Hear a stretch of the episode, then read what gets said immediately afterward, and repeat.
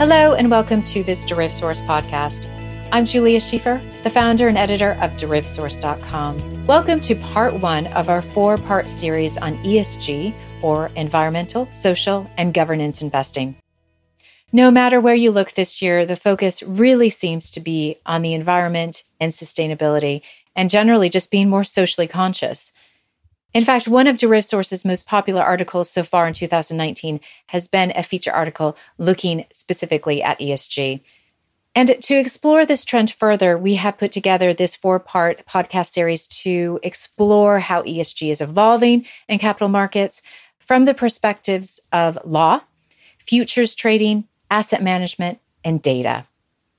In this podcast, I am joined by two legal experts who shed light on ESG from a legal perspective. We have Michael Green, counsel at Latham and Watkins, and Paul Davis, partner at Latham and Watkins. Welcome to the podcast.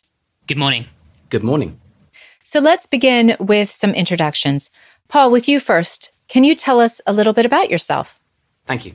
So my name is Paul Davis. I'm a partner at Latham Watkins, and I am head of the European and Asia environmental land and resources practice. And I have been practicing in the environmental, social, and governance space now for approximately 20 years. And Michael, would you like to introduce yourself?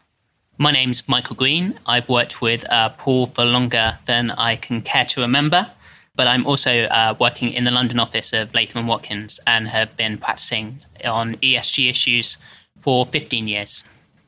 So let's start with the basics. Can you tell me a little bit about what ESG is? And starting with you, Michael. ESG stands for a range of factors in the environment, social, and governance areas by which an investor will evaluate themselves or the firms they invest in in order to review performance in those areas. ESG is a term that has strong connections with the financial services and investment community. However, and this is very important, there are many other terms which are being used to describe this area. These include sustainability, resilience, business integrity, and to some extent, CSR. In our view, there is no right answer. In terms of the categories of issues falling under ESG, people often refer to the UN PRI, which has identified 40 categories. And these break down the E, the S, and the G. On the environment side, it might be about how a business reacts to climate change, the waste it produces, or old fashioned issues such as whether or not it has contamination problems. On the social side, it's about how it treats staff, customers, and other stakeholders. And on the governance side, it's looking at how transparent a business is and how compliant the business is with underlying laws and the wider best practice within industry to ensure they are acting ethically. And talking about the legal and regulatory side of things, to what extent is ESG different by legal and regulatory developments or voluntary and non legal? This is something that lawyers get very worked up about, but actually, both the legal and non legal aspects are very important. Let me first deal with the non legal drivers. There are two particular non legal drivers that we would highlight. The first is what I will call investor pressure. So if you take a step back, you have future pensioners and therefore pension funds who no longer want just a return on their investment. As well as getting a return, they also want to know their money is being invested in companies that perform ethically, don't harm the environment, and are socially beneficial. In addition, there's an increasing view that investments in companies that are strong ESG performers generate better longer term returns. For example, studies indicate that ESG compatible deals outperform ESG incompatible deals by an average of 21% on a five year cumulative return basis. So, looking at the customer's ESG demands, these are being pushed onto pension funds. They in turn push ESG obligations onto the investments. And then this leads to the trickle down effect. Those investments impose ESG obligations on their suppliers, and gradually ESG requirements are being imposed throughout the supply chain. Some funds will also choose to signal their approach to ESG by adopting formal standards, Paul's spoken about the UN Principles of Responsible Investment, which is probably one of the best known. But the second aspect we would flag is the changing perception of ESG risks, particularly amongst consumers. In some instances, this is a gradual change in consumer attitude over a period of time. So, consumer views and attitudes have changed towards climate change, knowledge and awareness of climate change has increased, and there is a greater sensitivity to events such as flooding or extreme climate events. These events have real implications for businesses, whether it's the ability to move goods and supplies in and around areas impacted by flooding, whether it's the long term change in consumer markets due to migration resulting from the effects of climate change, or whether it's simply a manufacturer's ability to access water and at what price. But in other areas, the consumer response has been far more instantaneous the rapid response to the Blue Planet 2 program was very significant with respect to plastics and, in particular, single use plastics. Consumers very quickly adopted a negative view of plastics, and this resulted in companies seeing their whole market change. Companies investors therefore have to be alert to these non legal ESG risks.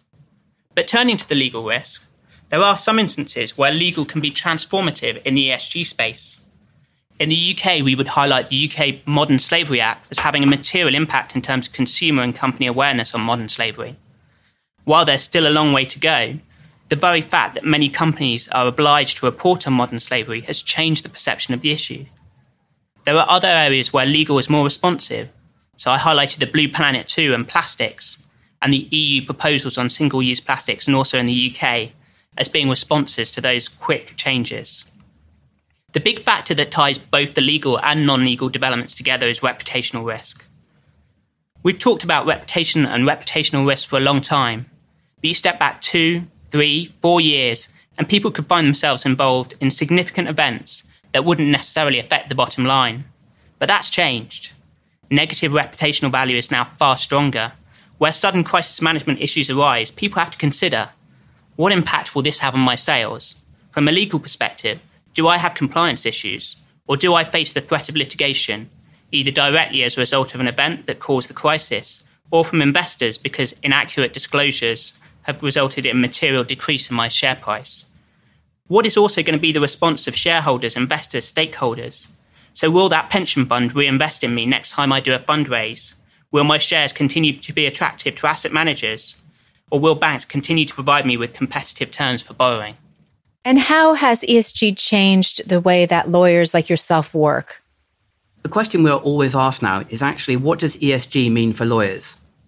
Yes, we do the traditional environmental work, but there's an increasing focus on these social issues. They're tremendously important, as are the governance issues. One particular area that we're seeing a lot of activity around at the moment is the relationship between parents and subsidiaries and how groups are structured. There are three cases that have been to the Court of Appeal or the Supreme Court and that focus on duty of care that parent companies may owe to employees of their overseas subsidiaries or to third parties. This will be a very important area of focus, particularly for large multinational enterprises and especially for those operating in the natural resources sector. More broadly, ESG is something where we think that lawyers and consultants have an incredibly important role to play. Where we think we can really make the difference is as lawyers and consultants working together. And over the years, lawyers and consultants have worked together to develop new due diligence products. We think these are going to be increasingly important, bringing together both the technical and the legal solutions to bring together a joined up solution. Traditionally, we were very focused on a target, but now that's fundamentally changed we are looking not only at the target, but we're looking at the broader supply chain. In delivering these products, we need to do this efficiently and we need to adopt this much wider approach. Can you talk to me a little bit about some of the tools or new tools and ways of working that are needed in order to address these matters? Paul's spoken about the breadth of ESG. And in order for us to address these broader issues, technology is crucial. We've seen that in the corporate legal space, our corporate colleagues are working with AI technology that can stand, scan data rooms, technology such as Kira. The use of AI will allow us to capture some of the newer issues, particularly around social and governance. It's going to be really fundamental. For example, in the context of transactions, we have compressed timescales, tightly controlled flows of information, and increased feed pressure to do more for less. It's hard enough to look at the target itself, as Paul said, but when you broaden that out so that we're looking at both the horizon scanning and assessing the potential long term changes in the sector for the target, and also assessing supply chain issues, including second, third, and fourth tier suppliers, we can only do this efficiently through the deployment of technology.